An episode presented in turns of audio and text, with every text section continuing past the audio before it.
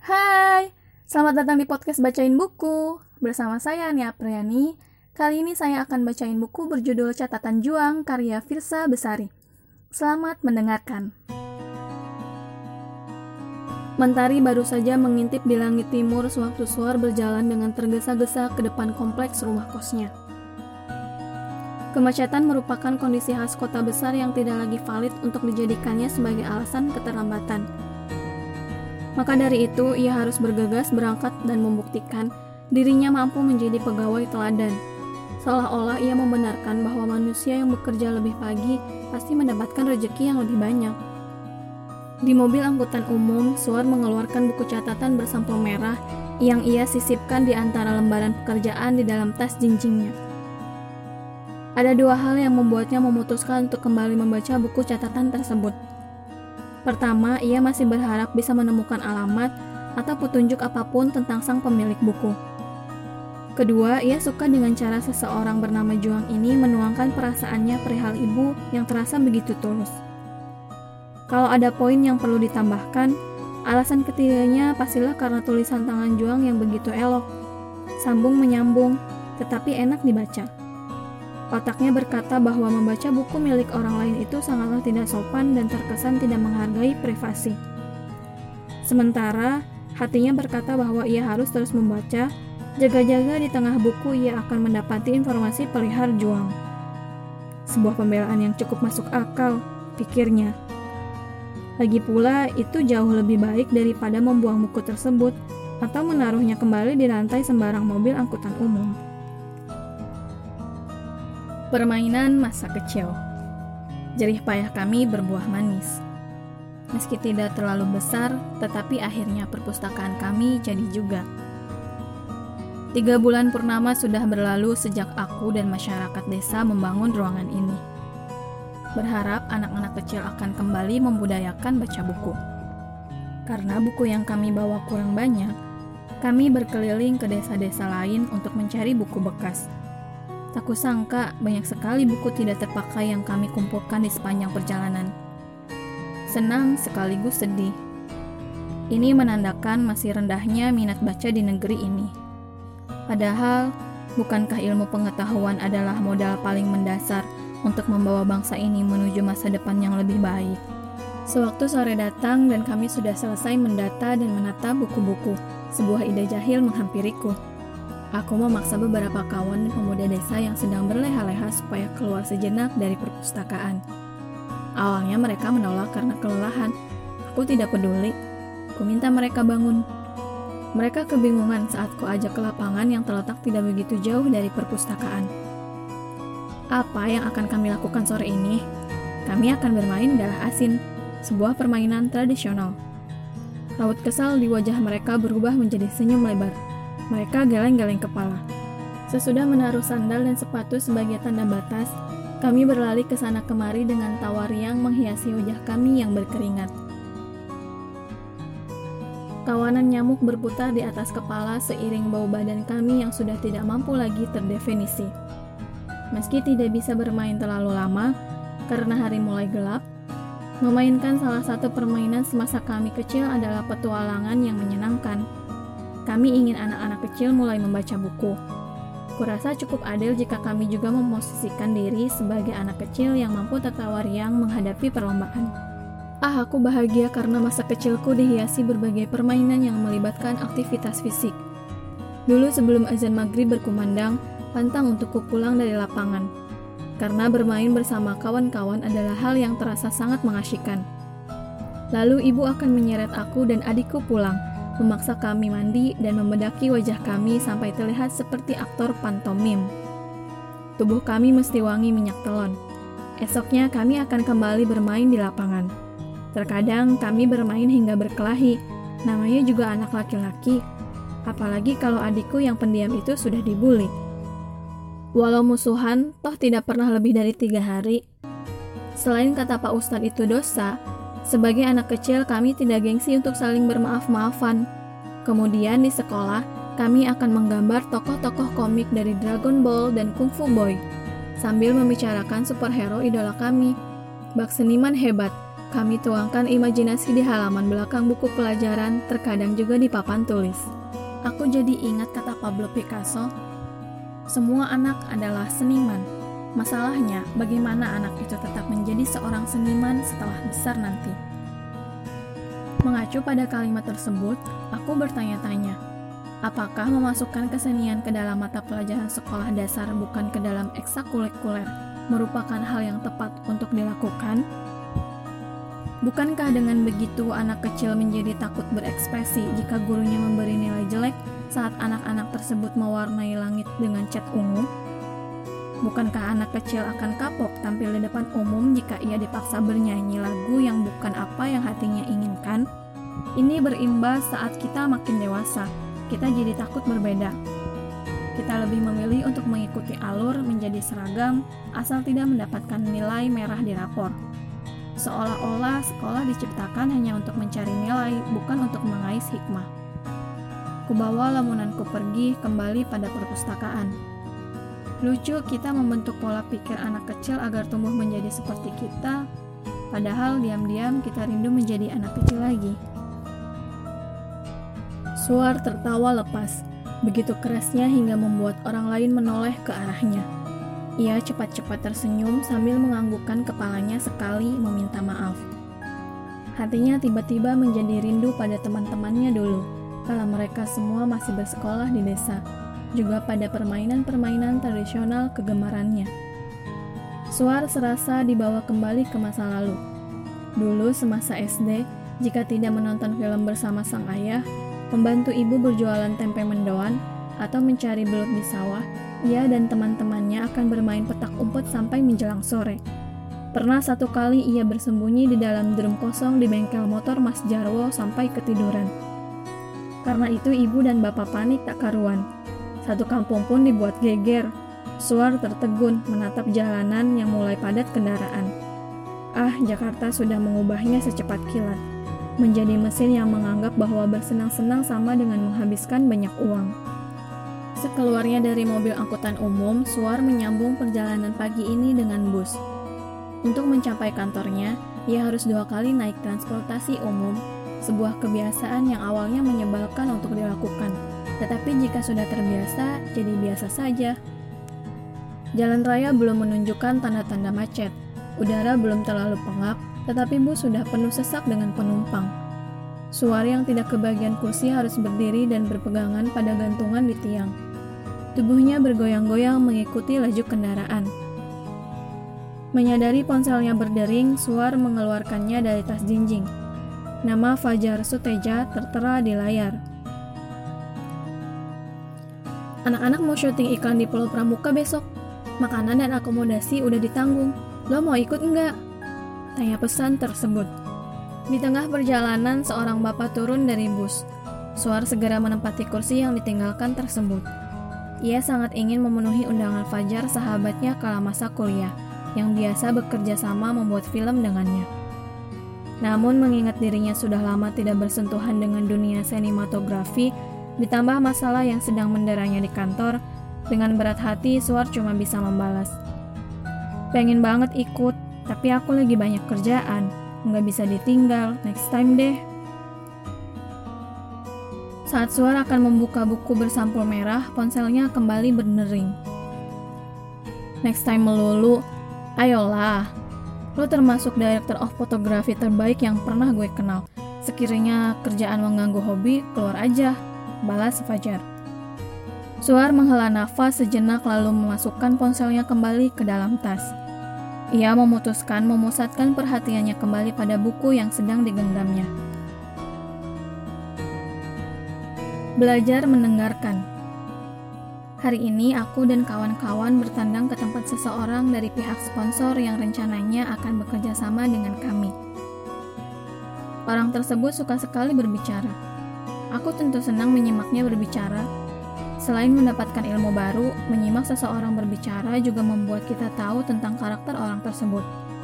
Namun semakin lama ada yang membuatku kurang serak ia tidak memberikan kesempatan bagi kami untuk turut berbicara. Ia terus mempresentasikan dirinya. Sekalinya salah seorang dari kami ngomong, belum beres sudah dipotong. Dan saat aku mengeluarkan pendapatku sampai beres, ia malah menyalahkan teoriku dengan cara yang halus. Iya, aku setuju sama kamu. Tapi sebetulnya pendapatmu bagus, tapi itu keren juga. Tapi ia selalu memakai kata tapi di belakang kalimatnya. Dulu dosenku pernah berkata, kata tapi itu meniadakan kata-kata di depannya. Jadi tidak perlu repot mengawali kata-kata kalau ada tapi di tengahnya. Hmm, masuk akal juga ya. Kamu cantik, tapi bau mulut. Aku pengen sih ke rumahmu, tapi harus mengantar ayahku. Baju kamu bagus, tapi bajuku lebih bagus. Tuh kan, kata-kata di depannya tidak perlu lagi dianggap ada. Makanya abaikan saja kalau dia bilang sayang padamu tetapi tidak bisa meninggalkan pacarnya. Itu sih sudah dapat dipastikan omong kosong. Ucapan dosenku pastilah cuma lelucon belaka. Apa asiknya sebuah buku atau artikel tanpa ada kata tapi di dalamnya? Mungkin maksudnya adalah akan lebih baik jika kita tidak terlalu banyak ngomong tapi, apalagi saat sedang berdiskusi dengan orang lain. Bisa jadi ujungnya malah dapat kusir. Di dunia ini ada manusia yang senang mendengar hanya demi menunggu kesempatan untuk mematahkan pendapat orang lain supaya terlihat pintar. Ada manusia yang senang diperhatikan tanpa tahu caranya memperhatikan. Ada manusia yang senang menghakimi tanpa pernah mau mengerti sudut pandang orang lain. Sekarang kutanya dirimu, lebih sulit mana menggerakkan otot lidah dan bibir dibandingkan membuka telinga lebar-lebar? Lebih sulit menggerakkan otot lidah dan bibir kan? Telinga sudah otomatis mendengar kalau tidak ditutupi tangan, tapi alangkah lucunya betapa beberapa manusia senang sekali menggurui dibandingkan belajar. Padahal akan ada lebih banyak pelajaran yang kita dapatkan kalau saja kita mau diam sejenak dan mendengarkan orang lain. Dan ketika kita memilih untuk tidak mau lagi belajar, di sanalah kita benar-benar menjadi tua dan kolot. Kita tidak lagi berkembang. Sungguh betapa meruginya seseorang yang merasa serba tahu, serba bijak, dan tidak mau mendengarkan nasihat orang lain. Padahal ilmu pengetahuan bisa didapatkan dari mana pun. Aku malah banyak dapat ilmu baru dari rekan-rekan yang lebih muda dariku. Jadilah sebaik-baiknya penyimak. Dunia yang terus bergerak hanya akan bisa diobservasi setelah kita berhenti membanggakan diri sendiri. Ketika kita mau menurunkan keangkuhan, alam raya adalah guru bagi dahaga pengetahuan berdiskusi tanpa perlu berdebat. Karena mungkin saja sebenarnya yang orang lain butuhkan darimu adalah menjadi kawan bicara, bukan lawan bicara. Suar teringat akan Bu Ida, atasannya yang akhir-akhir ini sering memarahinya. Perempuan paruh baya bertubuh gempal itu memang senang sekali marah-marah pada mereka yang dianggapnya merugikan perusahaan. Tak ada satupun kesalahan yang bisa dimaklumi tanpa terlebih dahulu dicaci maki. Pernah satu kali, seorang karyawan berusaha menasihatinya yang terlalu menganggap anak buah sebagai baut-baut perusahaan. Orang itu berujung dimarahi habis-habisan sebelum akhirnya dipecat. Kasihan sekali Bu Ida, gengsinya membuat ia tidak berkembang. Ucap suar dalam hati mengamini tulisan yang baru dibacanya. Perasaan kesal yang menghinggapinya beberapa hari terakhir itu berubah menjadi perasaan iba. Bus akhirnya tiba di pemberhentian Suar. Ia turun kemudian berjalan ke arah kantornya yang berjarak hanya beberapa puluh meter. Sebelum lupa, ia mengeluarkan ponselnya, lalu mencatat tentang perpustakaan dan korelasinya dengan Juang. Seperti hari yang lain, meja kerja Suar di lantai dua hanya menjadi persinggahan sementara sebelum dirinya harus turun ke lantai satu untuk menebar brosur dan senyuman. Sebagai salah satu bank terbesar dan tertua di negeri ini, tempat gadis itu bekerja memang tak pernah sepi dari hilir mudik nasabah. Namun anehnya hal tersebut tidak berbanding lurus dengan penjualan produk asuransi yang baru bank ini gagas kurang dari satu dekade yang lalu. Bisa dikatakan kepercayaan dan antusiasme masyarakat terhadap asuransi belum begitu besar. Di sinilah Suar dan sales lainnya berperan sebagai seseorang yang sepatutnya memenangkan hati para nasabah. Berbagai pelatihan ia terima agar mudah meyakinkan mereka yang masih ragu. kalimat semacam Asuransi jiwa adalah jawaban agar keluarga bapak dan ibu tidak mengalami kesulitan ekonomi jika sampai terjadi apa-apa pada bapak dan ibu. Menjadi ucapan yang sudah biasa suara lontarkan. Akan tetapi berpura-pura bahagia kadangkala melelahkan. Bagi seorang suar yang baru putus cinta, menyempul senyum dan mengumbar nada ceria terasa sedikit sulit. Ia cuma mau duduk diam di mejanya jauh dari interaksi antar manusia. Akses internet tanpa batas membuat Suar ingin mencari tahu soal perpustakaan kecil yang dimaksud oleh Juang. Tetapi ia tidak tahu harus memulai mencari dari mana. Tak ada nama perpustakaan apalagi keterangan lokasi. Kini ia mulai ragu apakah nama Juang itu nyata atau hanya nama samaran yang dibuat oleh sang pemilik buku. Gara-gara itu Suar semakin lahap membaca buku bersampul merah. Walau sempat terhenti karena dirinya lagi-lagi harus menawarkan produk asuransi pada para nasabah, begitu ada waktu ia lanjut membaca lagi hingga beberapa belas halaman. Namun tetap saja tidak ada informasi lebih lanjut terkait perpustakaan. Bu Ida nyari kamu tuh, ujar lelaki necis berambut klimis yang berdiri di depan mejanya. Lamunan suar buyar. Ada apa lagi sih? Keluhnya dengan mata yang masih terfokus pada buku. Lelaki itu mengangkat bahu tanda tidak tahu. Paling mau marah-marah lagi. Suar menutup buku, menaruhnya di meja, lalu menghela nafas. Ia kemudian berdiri dari kursinya, berjalan ke ruangan atasannya, lantas mengetuk pintu yang berhias pat kuningan bertuliskan Farida Arifin. Ia berdeham sambil merapikan pakaian. Masuk, sahut sebuah suara dari dalam. Ibu nyari saya, Tanya suara pada seorang perempuan gemuk berambut seleher yang terduduk di belakang meja. Bulan ini udah closing berapa? Tanyanya dingin. Pandangannya masih terbenam pada berkas-berkas yang berserakan di meja. Belum, Bu. Kenapa belum? Beberapa nasabah perlu di follow up lagi. Kebanyakan bilangnya banyak pengeluaran bulan ini. Jadi keuangannya belum stabil. Alasannya itu terus klasik. Suar menunduk. Dia kena marah lagi dengan kalimat yang diulang-ulang sedari beberapa hari yang lalu. Memang sudah dua bulan ini kinerja Suar menurun, dan hal tersebut membuat atasannya kaget. Bagaimana tidak? Selama setengah tahun bekerja, jumlah closing nasabah dari Suar selalu di atas rata-rata. Ia sampai dianggap sebagai aset berharga untuk perusahaan. Akan tetapi di bulan ke-7 dan ke-8, Jumlah nasabah yang membeli asuransi dari Suar menukik tajam ke arah jurang. Atasan Suar tidak tahu bahwa ia mempunyai alasannya sendiri kenapa kinerjanya bisa turun drastis selama dua bulan terakhir. Saat perempuan di hadapannya terus memuntahkan kata-kata yang pedas, angan Suar justru terbang tinggi kembali pada isi buku bersampul merah. Interaksi Aku selalu gemas dengan orang-orang yang katanya berpendidikan, tapi menyulitkan ketika berinteraksi dengan orang lain. Padahal berinteraksi itu sebetulnya mudah. Lakukan sesuatu yang jika orang lain lakukan padamu, kau takkan keberatan. Jangan lakukan sesuatu yang jika orang lain lakukan padamu, kau akan marah dan kecewa. Namun, kita sering kali melanggarnya. Contohnya beberapa waktu yang lalu. Ada seorang kawan membagi nomor teleponku kepada orang lain tanpa izin Mungkin baginya itu hal sepele, namun bagiku itu pelanggaran privasi. Apa sulitnya meminta izin terlebih dahulu? Atau juga apa sulitnya berterima kasih setelah meminta tolong? Apa sulitnya meminta maaf setelah melakukan kesalahan?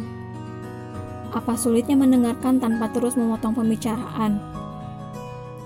Apa sulitnya mengutip kalimat dengan mencantumkan narasumber?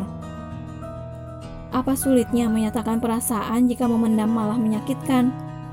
Nah, kan kita lebih senang mempersulit segala sesuatu. Demikian buku catatan juang karya Firsa Besari. Untuk lebih detailnya, silakan teman-teman beli bukunya di toko buku kesayangan kamu. Terima kasih telah mendengarkan podcast Bacain Buku. Nantikan episode selanjutnya. Dan bagi kamu yang ingin request buku apa yang akan saya bacakan, silakan DM di Instagram saya at aniapriani underscore 18. Sampai jumpa.